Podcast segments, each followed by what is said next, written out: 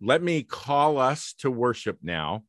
Um, the angels appeared in the skies where the shepherds were.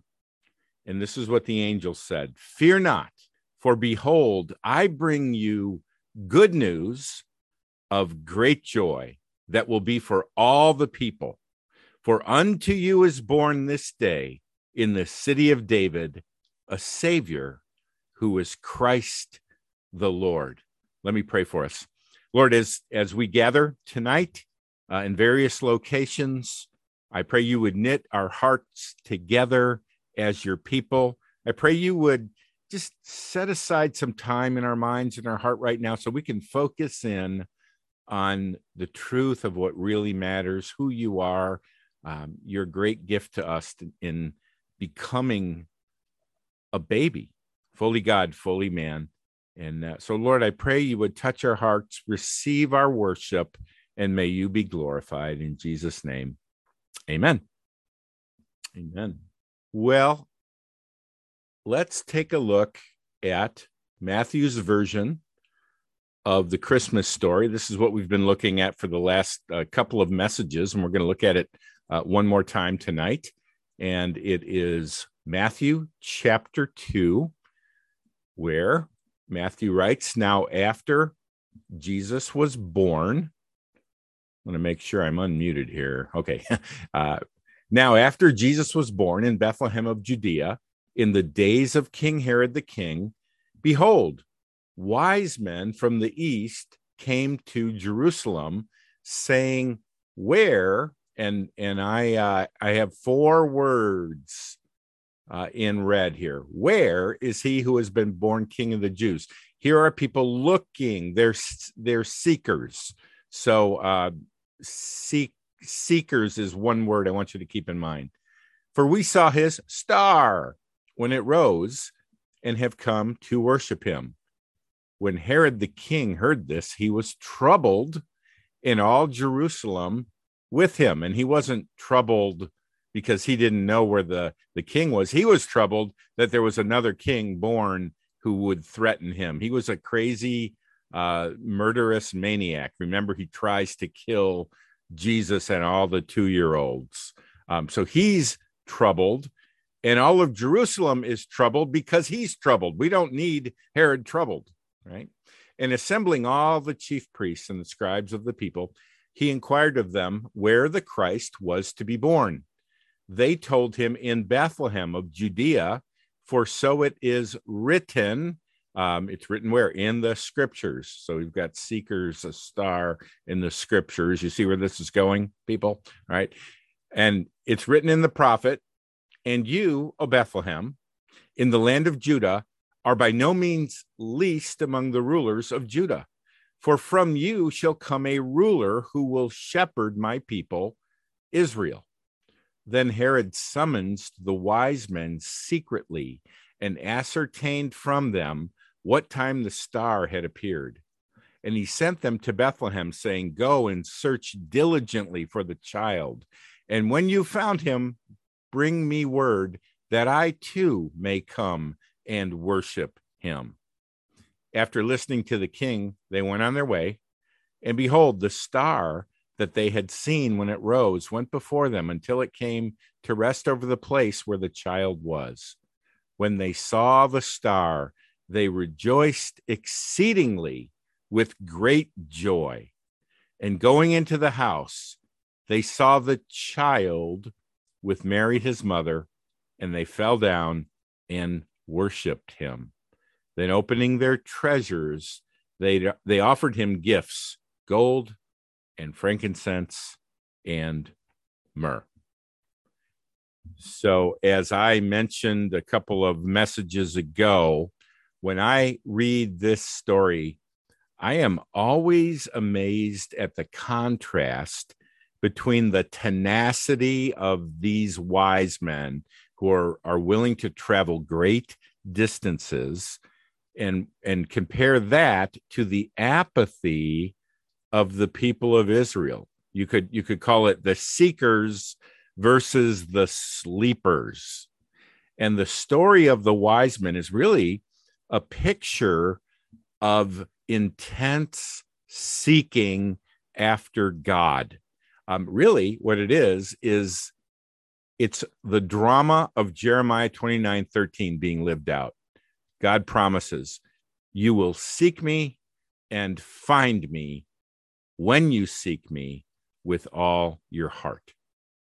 Now, um, I entitled the the little devotional four Christmas gifts, and uh, God, in essence, gives the wise men four things, four gifts that ultimately lead in them finding the the true gift, Jesus, the Savior. All right, so let's let's take a quick look at the four gifts that God gives to them. The first, He gives them seeking hearts.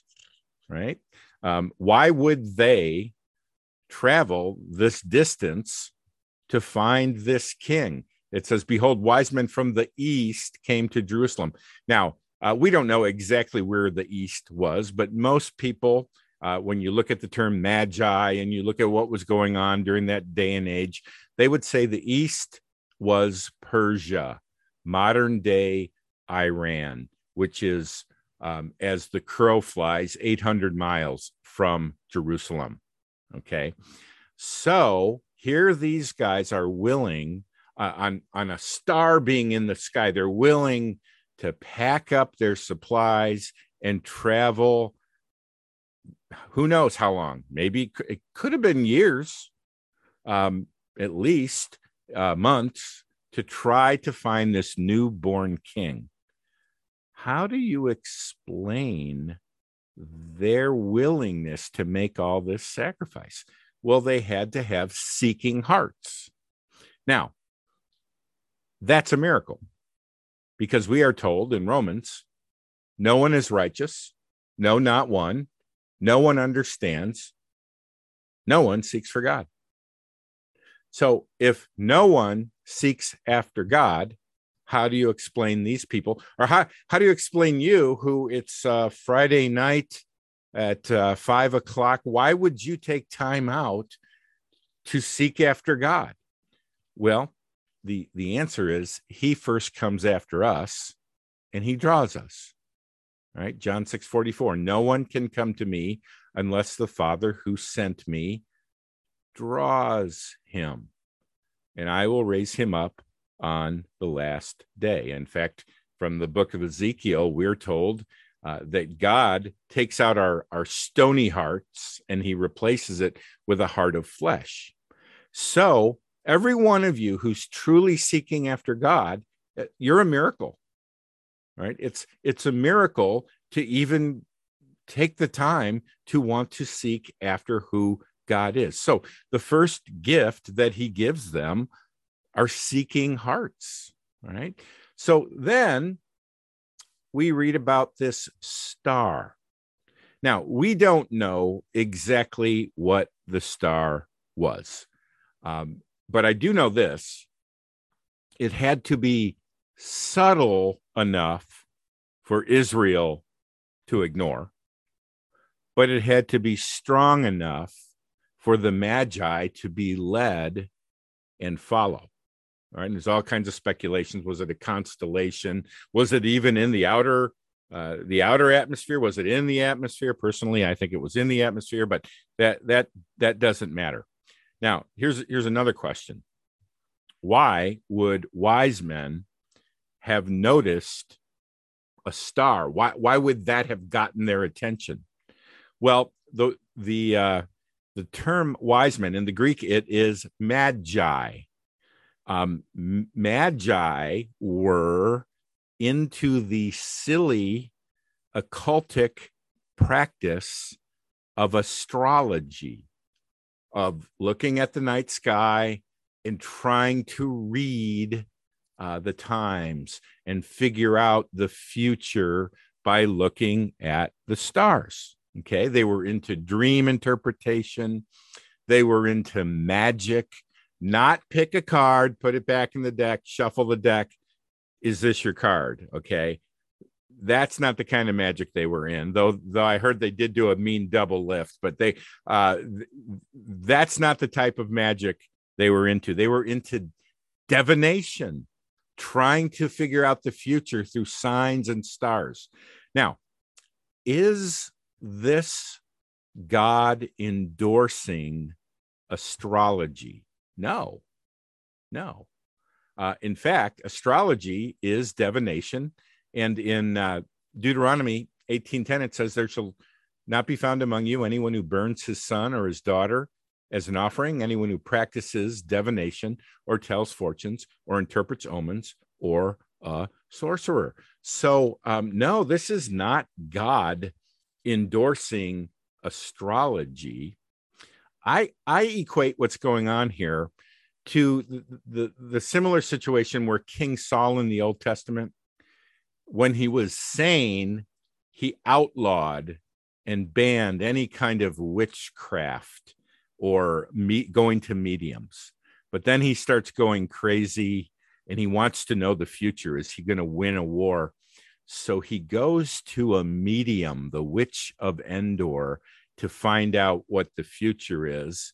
And he says, Can you call up Samuel? And we're told Samuel appeared through this medium, through this witch. And uh, Samuel's message is Saul, you're going to die tomorrow. Okay. Now, I don't think God's endorsing. He's clearly not endorsing it, but he's he's speaking through uh, the the means that Saul has uh, illegitimately chosen. Okay, so this is not scripture endorsing astrology or anything like that. What it is is God grabbing the interest of unbelievers within their realm of interest, drawing them out of their realm to the scriptures, and then ultimately to the Savior. Right? You know, I I tried to find some modern day examples of how God does this, and in fact, every one of you who's come to Christ, if you were to tell your story, you would say, you know what? God got my attention. I was into, you know, sports or I was I was a workaholic or I was into uh, this or that and God somehow got my attention while I was obsessed with that realm. All right. So, um, you know what I discovered? I don't subscribe to Christianity Today, but every issue of Christianity Today they publish the testimony of somebody. And there's all these stories of people who have come to, to Christ. And I found one about a guy who, who found the Lord through the stars, and another one uh, who found the Lord through kind of the new age world that she was in. So um, this guy's name is David Block. Um, I can relate to him. He's kind of a balding middle aged man and he looks like a deep thinker. I like David Block. Okay. Um, he was from uh, from South Africa, and he'd always been fascinated with a, astronomy, not astrology, but astronomy, the study of the stars. And uh, he and let me read part of his testimony. He said, somehow, all the way back when I aimed my first telescope at Saturn, and when I beheld Saturn with its tilted system of rings in all its majesty and splendor, I suspected in my heart that there existed not merely a great designer, but a personal God. But I hadn't yet experienced his still small voice of forgiveness and reassurance. So he went to college to study astronomy. And um, he was befriended by a professor and this professor was a believer and uh, david block started you know confiding in him wondering about is there a personal god? Now david block was jewish. And this professor and, and the professor introduced him to a pastor and he sat down with the pastor and the pastor said let me just tell you one thing. Your stumbling block is jesus of nazareth right? And he goes yep not not not not even going to consider him. And then the pastor opened to Romans 9:33 where Jesus is called a stumbling block to the Jewish people. And it's like he said, wait a minute. The Bible says that Jesus is a stumbling block to people like me. And that that freaked him out. Okay. And um, he then let his defenses down and he goes on to say, Jesus was my stumbling stone. Jesus had fulfilled all the messianic prophecies in the Hebrew scriptures, uh, where he would be born, how he was to die, and much, much else beside.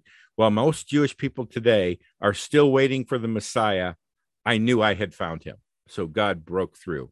And then he says, He had been planting spiritual seeds every time I gazed up into the heavens.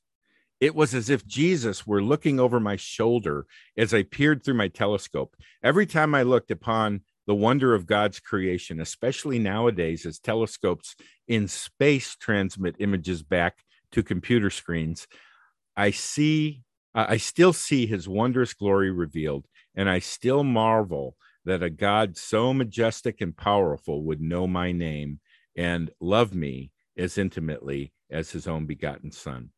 So, uh, 2,000 years ago, these wise men, God got their attention through the stars and they were led to the Savior.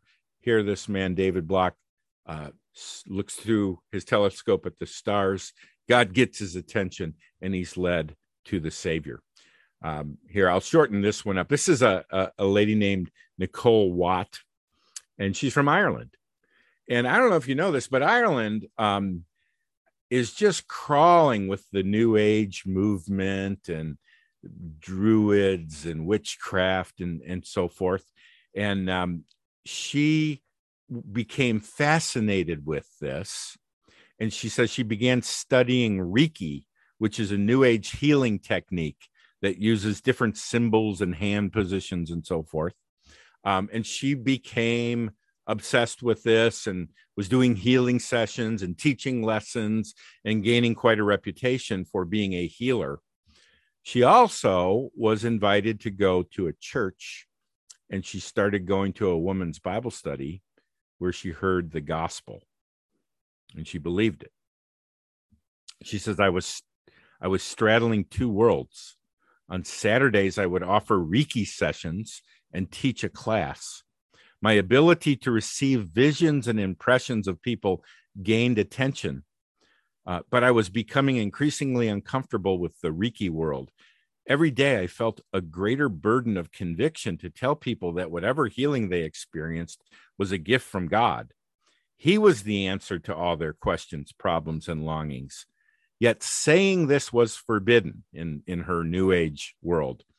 To speak of Jesus as one deity among many, uh, equal in power and authority, that's permitted.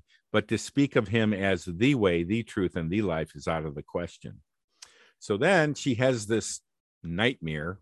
One night I had a terrible dream of two witches attacking me. I yelled out the name of Jesus, and immediately they disappeared. I woke from the dream scared, but in awe of a name so powerful that satanic forces fled at his mention. The next day, I informed the women that she was teaching. Um, I would no longer teach the class. You don't need this teaching anymore. You need Jesus. Now, of course, they turned on her, and she was she was shunned from this new age community. Um, but she ends with this. She says, "The new age is the old Satan playing on our deepest longings for peace, connection, abundance, and immortality. In contrast, the Christian path of obedience, sacrifice, and suffering can seem foolish, even masochistic. That's why I praise the name of Jesus, who laid down his life not for spiritual masters, but for the weak and wounded sinners he loved so dearly. So she was drawn out of her realm, just like the the wise men, the magi, the magicians were drawn out of their realm, and he got their attention through a star, right? And and God God gets our attention. But then I want you to see something. He doesn't leave these people just to figure out who God is on their own just by gazing at stars and at Saturn. Next, God introduces them to the scripture. Right. So they, they say, Hey, where is this king that's supposed to have been born? And assembling all the chief priests and the scribes of the people, he, Herod, inquired of them where the Christ was to be, be born. They told him, In Bethlehem of Judea, for so it is written by the prophet. And they go on to read Micah 5 2 that the, the ruler of Israel will come out of Bethlehem. Okay, so notice in the story of the wise men, the story of the astronomer, the story of the New Age lady, God brings the seekers to the scriptures to find who the true God is. He doesn't leave them out there to figure it out on their own.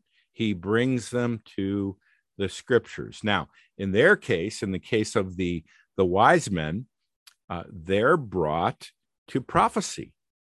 They're brought to uh, the prophet Micah, who 700 years before the birth of Christ prophesies that the Savior, the Messiah, will come out of Bethlehem. Now, last Sunday, the whole message was on Jesus fulfilling prophecy. And um, now scholars they they differ on how many uh, prophecies there really are. I quoted one guy who said there's over 500 verses pointing to Jesus. I don't know that all of them would qualify as prophecy. Um, others have said 300. Um, I grew up reading Josh McDowell. He says there are 60 clear prophecies. And then I mentioned um, this quote from Peter Stoner.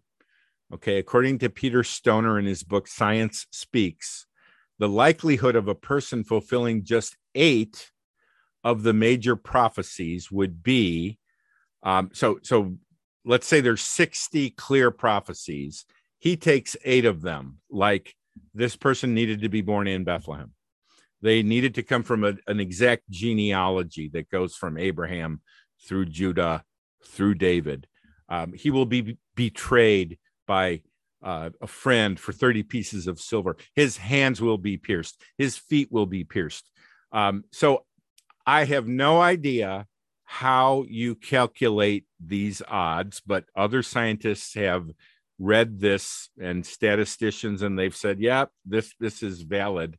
So the the odds of a person being able to fulfill just eight of the major prophecies would be one to the 100 quadrillionth power or to one in in 100 quadrillion okay i actually had to count the zeros you got your thousands ten thousand or hundred thousands your millions so i you know remember when a million was a was a, a lot of money um, now, you know, we got trillions, but now we're into the quadrillions.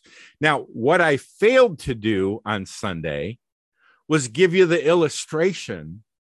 I was so busy doing the math and so forth. I, I forgot to give you the illustration. The, the illustration is this is the equivalent of filling the state of Texas two feet high in silver dollars.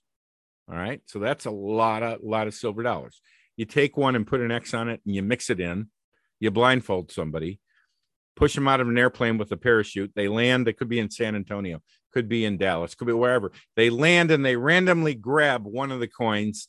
The odds that they get the one with the X are one in a hundred quadrillion. Okay.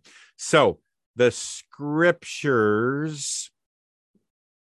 foretell of the coming of the Christ. They tell who he is, and now we have the New Testament scriptures that that give us, uh, you know, hindsight of well, here's he came, here's what he did, he died, he rose, he fulfills all the prophecies. Okay, so they read the scriptures. The scriptures say you go to Bethlehem. They went down to Bethlehem, and there was Jesus. Now, um, this is not the night of his birth. This could be uh, up to two years later. Because uh, remember, when Herod sends the wise men uh, to kill the babies. He said two years and younger. So by this time, Jesus may have been uh, as old as two years old, but they find him. They find the Savior, Savior and Lord. And going into the house, they saw the child with Mary, his mother, and they fell down and worshiped him. Um, you know, every every Christmas, um, a pastor who's been preaching Christmas sermons year after year after year, and and you know what, you don't just do one sermon a year; you do many, right? And uh, after a while, you go, "What is there anything new? Is there anything that I may have missed?" And I pray every year, Lord, show me something. And I think I found something that I'd never never seen before here. Um, they fell down. So I wanted to do a little word study on people who fall down before Jesus. And and here's here's what I found out. Most of the people who fall before Jesus are outsiders or even outcasts. There's something about being an outsider that seems to make these people even more receptive to the truth of the savior than the insiders than the religious people. So so these men they now it doesn't mean they were um uh, they were outcasts here. These probably were pretty well to do wealthy people but they were outsiders in that they weren't jews.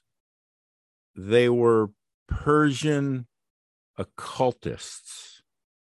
Yet when they see Jesus, they know he's the Savior and they fall at his feet. In Luke chapter 7, there's a Pharisee named Simon having a dinner party, and uh, Jesus is at the table, and into the room comes a prostitute. And Simon is rolling his eyes and he's embarrassed and she not only comes in the room, but she comes over to Jesus and falls at his feet and is crying on his feet and washing his feet with her hair. And the the the Pharisees beside himself. And Jesus uh, says, Simon, she has treated me the right way. You didn't even greet me with a kiss when I came in the room. You didn't wash my feet. But this outcast, outsider falls at Jesus' feet. She's more receptive than than he is. There's a leper full of leprosy, an outcast who falls at Jesus' feet and he heals him. There's in Luke's gospel 10 lepers who Jesus heals and he says go tell the priests and they all go tell the priests. And he says only one came back and fell at his feet. And then Luke adds the words, oh, and he was a Samaritan, a double outcast, a, a leper and a Samaritan. And he's the one who recognizes who Jesus is. Jesus goes to the region of Tyre and Sidon, which is not Israel. So he's out of Israel. And a woman whose daughter is possessed by a demon she knows that Jesus can cast this demon out, and she falls at his feet. All right. Maybe tonight you feel like an outsider. Maybe you feel too sinful, too broken. You're just not with the in religious group. And the good news is you may be far more spiritually sensitive than some insiders. So here's the invitation come to Jesus, fall at his feet, worship him because he is Lord and Savior. God who becomes man to dwell with us, to walk amongst us, to die for our sin, to rise from the dead. He invites you to fall at his feet and worship him. I pray you would do that. Let me pray, and then we're going to sing Silent Night. Okay. Lord, again, thank you for your humility. You humbled yourself and came to earth in a very quiet way. And you lived a humble life.